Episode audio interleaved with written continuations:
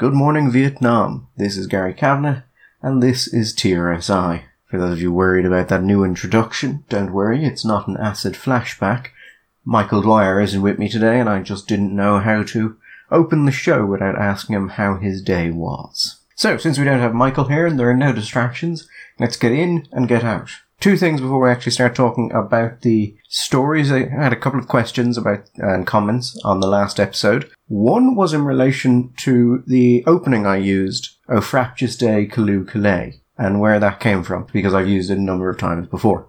It is from a poem called Jabberwocky by Lewis Carroll, the chap who wrote Alice in Wonderland. You will be familiar with part of it if you ever got into D&D or tabletop role playing or anything like that. The Jabberwocky, the poem, is the origin of uh, the weapon called the Vorpal Blade. The exact stanza which I was quoting from is, And hast thou slain the Jabberwock, come to my arms, my beamish boy, O Frabjous day, Callooh Callay, he chortled in his joy. And then we got a couple of comments about the conversation I and Michael had been having about what would have been needed to do to break the Taliban, to actually put them down. And we'd been saying you would effectively have to have committed a variety of war crimes in the style of the Soviets, but significantly greater in scale. And people had said it came back and said, well, you know, the Taliban is basically this franchise operation and uh, Afghanistan is this mess of shifting tribal loyalties. So you, could you, someone fights for the Taliban one day and fights for the government the other, and could we not have simply incentivized them with cash or things like that uh, instead of having to slaughter all of them? And uh, you know, I think those are, are incredibly sensible and eminently reasonable questions to ask. But no, the answer is no. And we know it's no because we tried and it failed horrendously. And even as I'm recording this, the uh, Taliban are ever closer to taking the capital of Afghanistan and now seem to have armed themselves with a variety of American derived weapons. So if you've ever wanted to see some lovely videos of Taliban militia members flying in American military helicopters, social media is currently your friend because it's full of that sort of thing. So on to the actual news.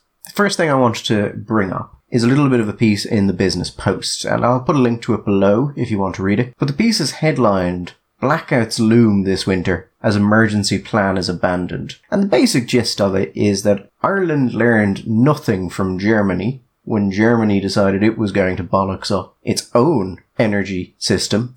And we have basically followed in that path. And the long and short of it is that now it looks like, well, winter is going to be an uncomfortable time. Now this is going to tie together with the point we were making in the last episode about the elderly freezing to death in their homes because the heating systems have turned off. And fuel is something we have to make as expensive as humanly possible because if we don't do that, then climate will be angry. Something of that nature. I'm not, I'm not quite sure of the rationale for it, but it's, it's apparently our policy now. Not the stated policy. The stated policy is, of course, all the good things but the actual consequence of our policies. So the general gist of it is that we are not producing enough energy. So we had planned to import power uh, generators into the country to try and mitigate that. The problem, of course, is that, well, another energy firm took a High Court challenge alleging that the procurement process run by EirGrid was anti-competitive. And EirGrid then decided to abandon the move to bring in those generators which could be taken to suggest that perhaps the other firm was right, but I don't know. It goes through exactly what is causing this issue, and they highlight a couple of issues, some more pressing than others. One is data centers, which take up, uh, well, it's actually quite difficult to tell exactly how much energy data centers use and how much they're projected to use into the future the general line seems to be that they use 11, um, somewhere around 11% of the total electrical grid now. And then when you look at the projections, they go up to about 29%, I think is the commonly used figure in media. However, when you read the reports, it's not just data centers included in that, it's other what they would call large energy users. So they would be companies above a certain scale that would have high requirements for energy. And they don't break that down, so we don't know how much of that is purely data center and how much of it is other things. It could be nearly entirely data centers. We don't know. It says there have been some outrages at two major gas plants.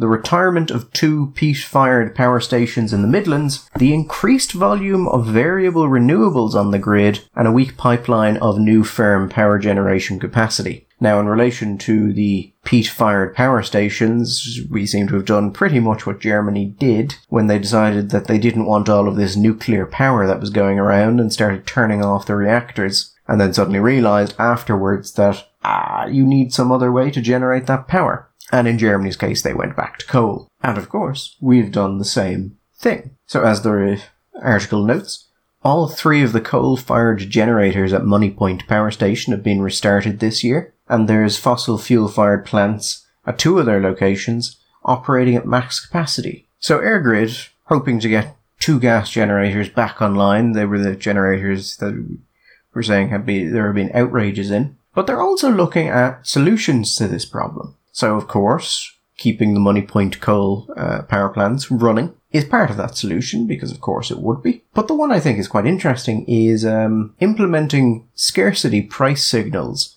to drive down electricity demand during difficult periods. Now, what that means in practice is that um, electricity prices are going to go up during periods of difficulty, such as, you know, a frost snap or a cold period, or let's say something messes with some of the renewables, well, you can look forward to electricity prices going up. I haven't seen the full report on this because different countries do it different ways. Some countries do it only to commercial entities, only to businesses and some do it to everyone, so households would pay as well. Now the problem there, of course, is that if that's the case, well, richer households have more money. So you can institute a policy which basically means that the rich are perfectly fine and pay slightly more in electricity, and the poor don't get to have electricity for a while. And if this happens commonly, and you start seeing it on a, you know, a pervasive basis, that might be a little bit of an issue.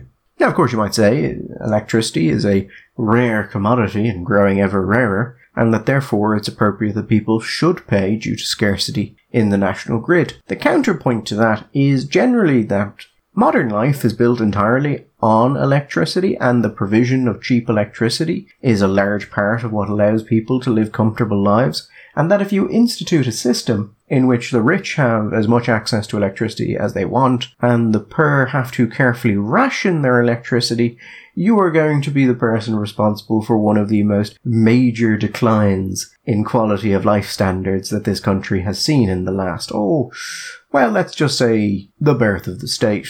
And that, I think, many people on both the right and the left would say would be a bad thing. The entire point, of course, may be academic, as the Commission for the Regulation of Utilities has said that Ireland is, at current projections, going to be facing rolling blackouts. In which case, it won't really matter if you've got money or not, you'll just get to go without electricity. Assuming, of course, that's fairly distributed across the country. And you might hear that news and think, but Ireland is a modern country. How can we be in a situation where we could have rolling blackouts? Like some third world shithole? And the answer to that would be because of choices that the government has made in relation to energy. Could have been building nuclear power plants for the last 40 years. We would not have this situation. We would also be a greener country overall. Energy would most likely be cheaper, more readily available. There would be less disruption. And environmentally, we would be solid. But we didn't do any of that. A large part of why we didn't do that actually is because of the environmentalist movement. They spent decades demonizing nuclear power because it is in you know, a techno fix. And it doesn't solve any of the other issues that they're interested in in relation to climate change, like global justice, which we've started to see pop up more. It just provides massive amounts of clean energy at a quite reasonable price. Although, of course, price depends on the system you use to get it in certain locations. The prices given to nuclear power plants have been far above what they should have been because they're a nightmare to build and the government has usually gotten involved and given guaranteed prices. But it remains to me a constant source of amusement that a large part of the troubles now talked about, the issues with energy production, problems with the whole climate, if we had just built nuclear power plants 40 years ago, just globally, they probably wouldn't exist. Or if they did exist, they would be incredibly mitigated. And that wasn't done due to the Green Movement. I still think it's the, the dividing line between reasonable sensible environmentalists and conservationists, and just the random lunatics who are just really into that for a while. But anyway, we can look forward to that. It'll be interesting to see if the government is punished for any of this. Because say what you will about Sinn Féin, I have a feeling they're not going to look forward to the idea of scarcity of electricity in working class areas. I don't know. Maybe that's how we'll get the nuclear power plants. Anyway, just an interesting story, and if it is correct, I would advise you to go and get like a little uh, gas heater or something because this may be a rough winter. If you've never tried it, you can actually create a, a um, rudimentary heating device by getting some candles and leaving them in um, some upturned terracotta pots. If you put, I think, two or three layers of terracotta pots with some candle in the center, the terracotta warms and then radiates outwards and actually creates something very lovely that may be useful to you in the winter when the cold comes. This, I think, is, is a wonderful example of a point that I Michael have brought up before that the root of human prosperity has always been cheap energy. Cheap and plentiful energy is the cause of most of the advances we have seen in human prosperity and innovation and all of that good stuff over the last while. And now we are going to fuck it up immensely because people in general don't understand how fundamental energy is. It's going to be a bad time for a lot of people, particularly poorer people the, the discussion seems to be everything done in relation to climate change can only have positive consequences, and everything that happens due to climate change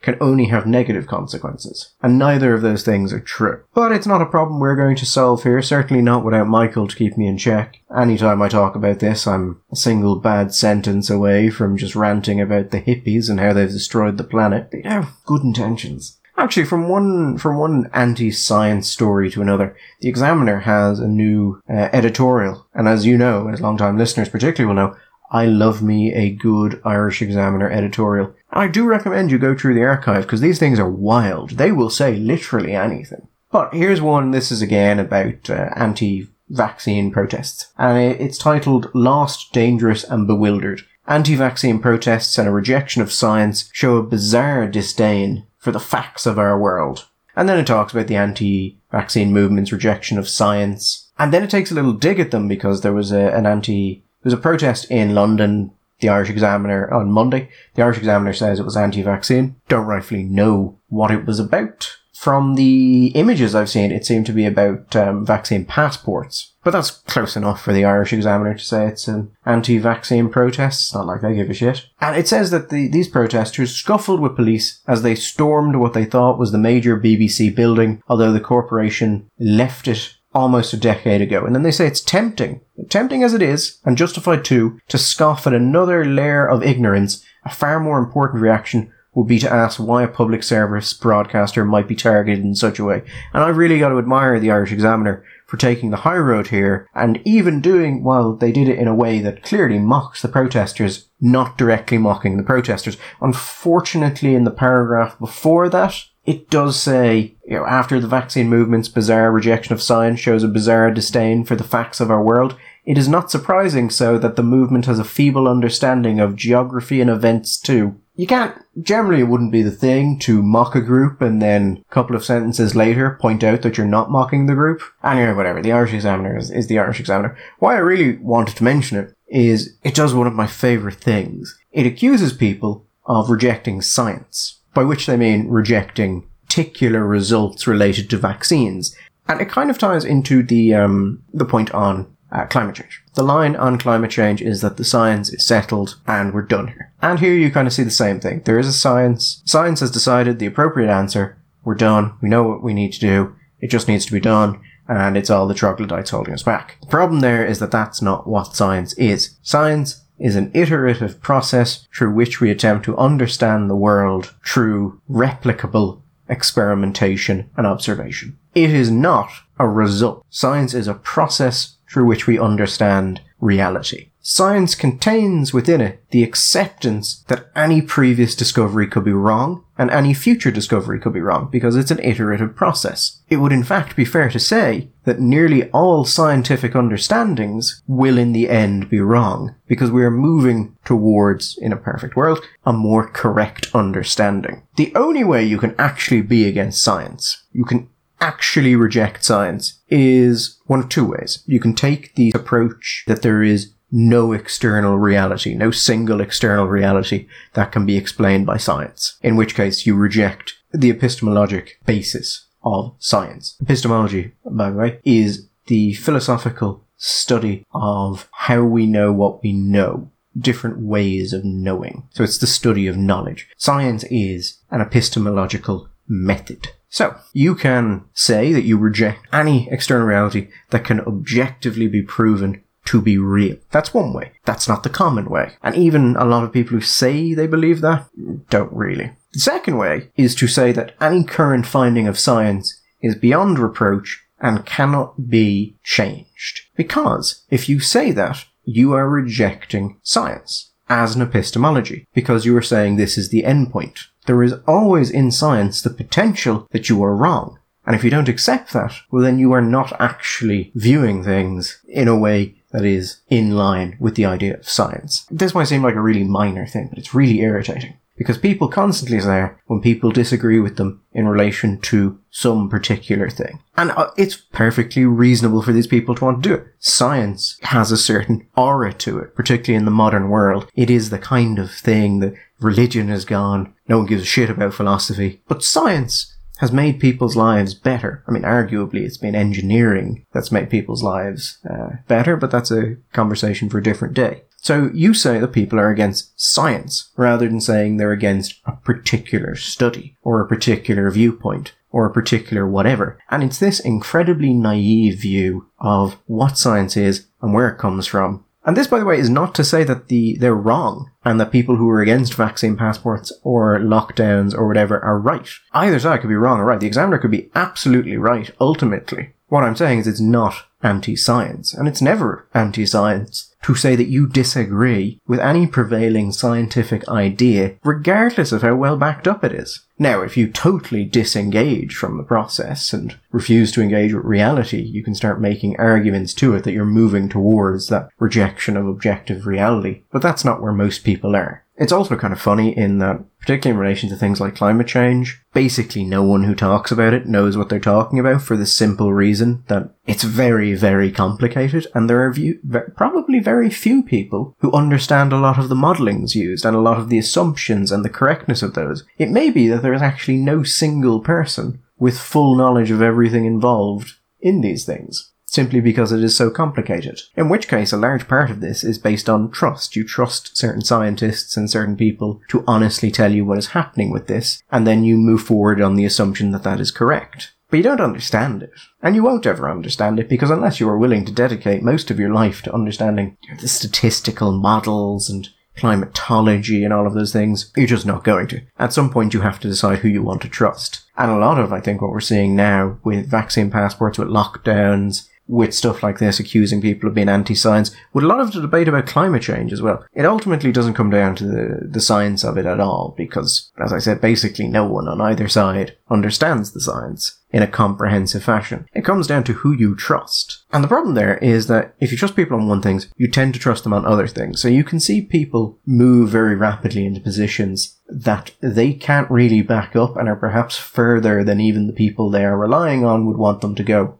Conversely, and I think you've seen a lot of this during lockdown, people have noted the very shoddy behavior of, let's say, the government or the media, and they have then decided since they don't trust them, they'll trust some other people who appear to be antagonistic to them, and they end up believing things that are outside say pretty clearly false, but in other directions. They assume that if the government is against it, it must be correct. And the problem there is that the government is still basically controlling what you believe. Now you're just doing the opposite It does seem to be a significant problem. And it's, it's a problem that I don't think, I think many people, when they talk about things like extremism and populism and things like that, they run into the problem that a lot of people legitimately do not view a lot of the institutions which would traditionally have given society shape as trustworthy. I think the problem there is that a lot of that lack of trust is very, very reasonable, given some of the things that those people have uh, gotten up to. And COVID I think the Trump years damaged the media immensely. And the COVID period, I think, is going to damage the government immensely. Because, as we've talked about before, it appears the government was actively lying to people about the restrictions and the difference between a guideline and a law and all of that. And eventually that has an impact. And when you look at larger conversations like climate change and things like that, it becomes basically impossible. But as an example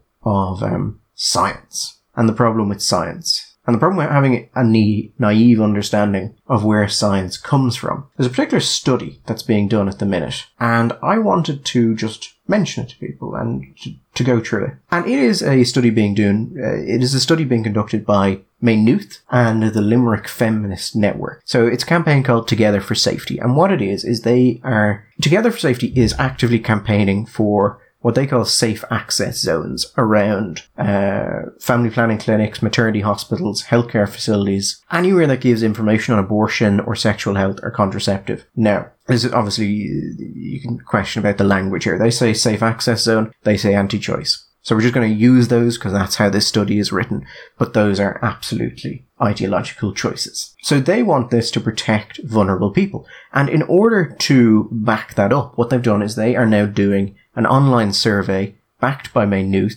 and Maynooth say that they may uh, use this for peer-reviewed study later. Now the problem with this is this. Maynooth are going in with an activist group, not an academic group, not a group that claims to be impartial or as I like to think we are, biased but fair. We may not always hit that line. That is the line I like to aim for. So they're going in with this group, and the question then becomes, well, okay, how are you limiting the ability of this group to bias your research? Because an activist group could, if they have control over, let's say, the form of the survey, or if they have control about the distribution of the survey, they can influence on it. And what this survey is meant to be is it's meant to go to healthcare professionals who can talk about protests they have had outside their facilities in relation to abortion. And they can explain what the protests were like and how they felt about them and whether or not they uh, support a law coming in to uh, stop those protests. Now, the first problem with a survey like this is going to be selection bias. The people who will feel most strongly about it are those who have an active ideological view, whether pro-choice or pro-life. So that immediately is going to bias your results because you're not going to get a representative sample of healthcare workers. But what I found interesting about the survey, and I'll put a, a link to it in the bottom of this so you can have a look at it, is this. At no point in the survey does it request any verification that you are in fact a healthcare worker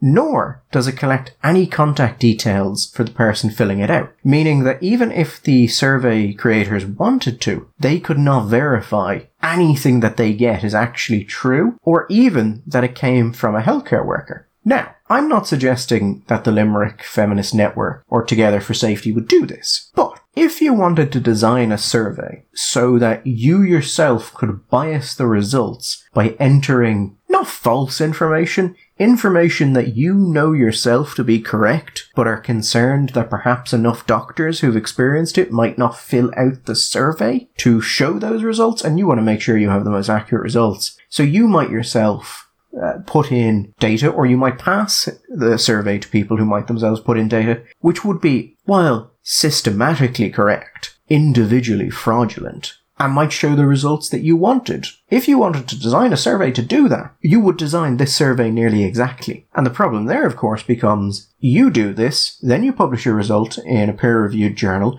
then it starts getting quoted in other things, and before you know it, you're three or four layers of reference in, and no one is going to go back and go, well, actually, that survey had incredible methodological issues, which meant it, it, it's not trustworthy. It would have been very, easy to rig. And you see this a lot with media and with academia. You'll get these broad, incredibly authoritative sounding statements. And then when you look back at them, you see there's layer upon layer of reference, but ultimately they're based on a focus group of 10 people that was held in 1908. And it's just become so expected, uh, so accepted, so widespread that no one even looks where it came from. So we will, I, I will do an article on this for Gript purely to notify people before it moves forward. And I have reached out to the um, university to ask them what verification systems are in place, how are you going to handle this, why have you done it this way, and I'll be very interested on the answer I get back. I also did reach out to Together for Safety. But this is the this is the sort of thing that's very useful for activists as well, particularly if you do bias. And again, I'm not suggesting that Together for Safety are doing that. This may be they're just not very good at surveys. And if you're working on the assumption that academics have a general level of competency and that they understand all of these things, let me just tell you, as someone who has dealt with academics from all disciplines and amongst many, many, many different political ideologies for clients and for myself, getting things written and inviting them to talks, all of that, and just discussions, do not assume do not assume academics have any level of competency in something like this. Just don't. It's best for everyone. In the same way that the majority of scientific findings are going to ultimately be found to be false, in the same way the vast majority of academics are basically no value. Well, ultimately, like, they're, they're useful stepping stones. But science, as they say, doesn't advance theory by theory, but rather funeral by funeral. And that, by the way, is true. If you look at the history of scientific development, one of the largest causes of um, large scale change in scientific understanding is not the advent of a new theory. It's when the proponents of the previously accepted theory and their adherents, the people they train and the people who rise to prominence during their period, when they die. Because then there's very little reason to keep with the old theory and the new theory comes in and it all just keeps cycling away. But this, this is useful. This is useful to activists. It's useful to academics. It gives them work to do. It's on a very popular field. And ultimately, the problem with this sort of stuff, even though it seems to be of very low quality, is as I said, if you leave it alone, eventually it grows into something else. It builds a certain level of armor up around it, and people just, you know, tend to forget how bad the initial studies were. And as I said, you see that in a lot of it. The vast majority of scientific research is never replicated. Even information which is widely believed to be correct struggles sometimes with replication and may ultimately be false. But anyway, Michael isn't here today. So we will keep it to that. The half ration of an episode, I think, doesn't need to last any longer than it should. We will be back on Wednesday where hopefully Michael will have come down from whatever sickness or drug induced haze he's gotten himself into and we will crack on again. Until then, all the best.